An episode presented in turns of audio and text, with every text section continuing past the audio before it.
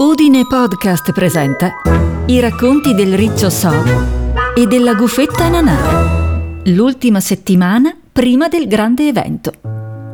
I giorni seguenti furono un po' tutti uguali. Casa, studio, casa. So lavorava tantissimo. La sera Nanà doveva insistere per portarlo via dal suo laboratorio. Quella sera sarebbe venuto a cena da loro Indy. Ormai mancava poco tra una settimana sarebbe stato il primo giorno di primavera. Dovevano organizzare l'evento. Indy arrivò verso mezzanotte, con una bottiglia di luppolosa e delle crostatine di farina di riso al ribes. I tre amici si sedettero a tavola a mangiare le focaccine ai fiori di zucca che aveva comprato la gufetta, però senza esagerare. Volevano lasciare un posticino per i dolcetti.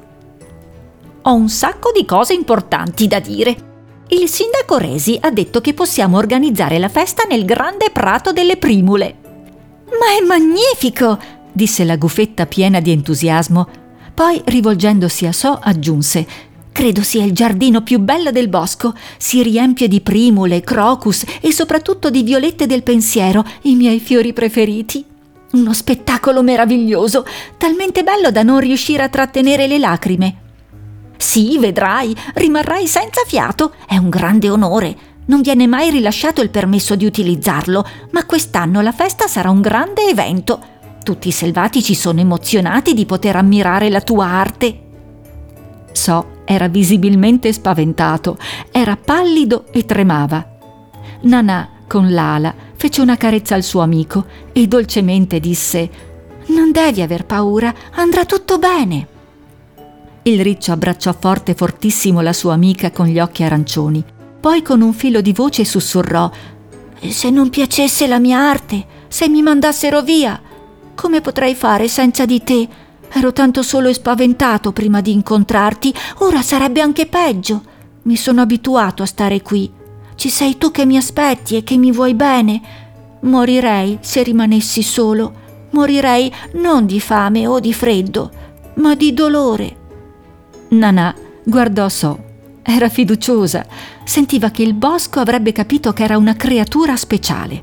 Poi, guardando il suo amico negli occhi, aggiunse Se il bosco dovesse rifiutarti, potremmo andare a vivere da un'altra parte, magari verso la città degli uomini. Indy colpì con un pugno forte sul tavolo. Se ve ne andate via, verrò con voi, disse serio serio. I tre si guardarono e cominciarono a ridere. Comunque fosse andata la festa di primavera, loro tre sarebbero rimasti sempre insieme. Ripresero a discutere dell'organizzazione dell'evento, buttarono giù qualche idea, una scaletta per dare un ordine cronologico ai momenti della festa. Verso le due il pettirosso rientrò al nido. So e Nanà rimasero da soli. Veramente se il bosco non mi volesse, verresti via con me? Lo faresti veramente, Nanà? Certo che lo farei, Pineta per me è un luogo che accoglie chi sa rispettare le sue regole. Tu sei una creatura buona e tanto sensibile. Non c'è nessuno come te qui nel bosco. Se ti volessero mandare via, vorrebbe dire che questo non è più il posto adatto a me. Non potrei più stare qui sapendo che la mia comunità ti ha cacciato. La voce della gufetta tradiva dolore mentre pronunciava queste parole. Poi aggiunse: Io sento che andrà bene si abbracciarono forte fortissimo. Era arrivato il momento di andare a dormire. Il racconto del riccio So e della gufetta Nanà è un testo originale di Nicoletta Agosto. La voce narrante è di Renata Bertolas. La produzione e il sound design sono di Michael Hammer. Tutti i racconti di So e Nanà li trovi su udinepodcast.it.